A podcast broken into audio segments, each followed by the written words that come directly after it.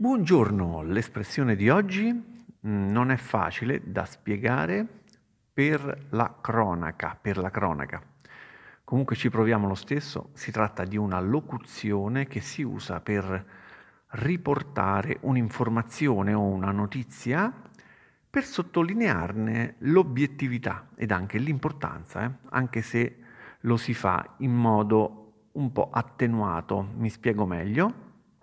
La cronaca, che cos'è la cronaca? La cronaca è il racconto di cosa accade, viene da chronos, che in greco antico significa tempo, chronos, e la cronaca si usa quando si raccontano dei fatti accaduti mettendoli in fila, in ordine di tempo. Prima è accaduto questo, poi quest'altro, poi infine quest'altro ancora.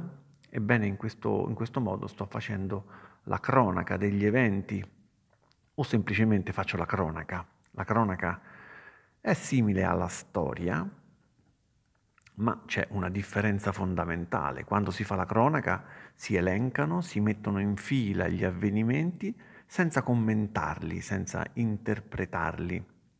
È una semplice narrazione degli eventi in ordine cronologico, ma in realtà l'espressione si può anche usare per il futuro, eh?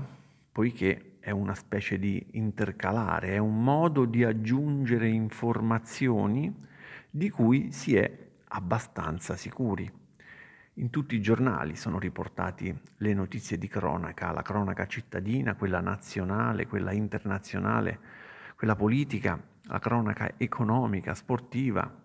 Cosa è accaduto in Germania ieri? Hai letto la cronaca? L'hai letta? Ebbene, la cronaca è eh, si tratta degli avvenimenti più importanti accaduti. Per la cronaca è dunque un'espressione che letteralmente significa questa è una notizia di cronaca, vale a dire adesso vi racconto quello che è successo, per la cronaca. Però si usa spesso anche in occasioni particolari, non semplicemente per raccontare dei fatti e quindi anche per cose future volendo. Si usa quando si vuole dare un'informazione quasi sottovoce, un'informazione che riteniamo importante e di cui va tenuto conto e quando vogliamo dare un'immagine di imparzialità, di oggettività. Dunque, se troviamo che una cosa, un aspetto sia considerato, quando vogliamo dimostrare qualcosa, quando vogliamo sostenere un'idea, possiamo usare questa espressione come a dire adesso ti racconto una cosa che ti aiuterà a capire. Poi sta a te, sta a te, dipende da te interpretare questa cosa, come si fa con la cronaca che si legge sui giornali, ma è chiaro che spesso chi usa questa espressione ha un obiettivo in mente e sa che questa cosa accaduta è importante, se poi è futura è praticamente certo che accadrà? Secondo voi Maria è innamorata di me, ad esempio? Ci siamo conosciuti un mese fa, ma per la cronaca non ha mai risposto alle mie telefonate.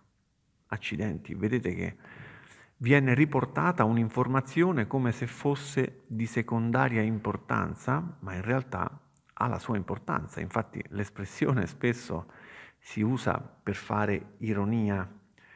Non so eh, se secondo voi ci siamo impegnati abbastanza in questo lavoro, ma per la cronaca abbiamo lavorato tutta la notte. È come dire, tenete conto del fatto che abbiamo lavorato tutta la notte, quindi il messaggio è ci siamo molto impegnati in questo lavoro. È una frase che si mette tra due virgole facendo una pausa. La pausa è importante perché viene, viene usata per far riflettere, per dare importanza alla frase che segue. Non devo parlare velocemente perché altrimenti darei un messaggio diverso. Sottovoce sì, attenuato sì, ma lentamente. Ora, per la cronaca, mi sarei già spinto oltre i due minuti, ma c'è sempre il tempo di rivedere qualche espressione passata Ah, per la cronaca, chi parla è membro dell'Associazione Italiano Semplicemente. L'Italia è stata presa di mira, ormai non si parla d'altro. Tut- Tutte le notizie vertono sul coronavirus. Molti paesi hanno interrotto i collegamenti o sconsigliato viaggi in Italia. In pochi fanno un distinguo tra le zone dell'Italia. Comunque siamo così ai ripari.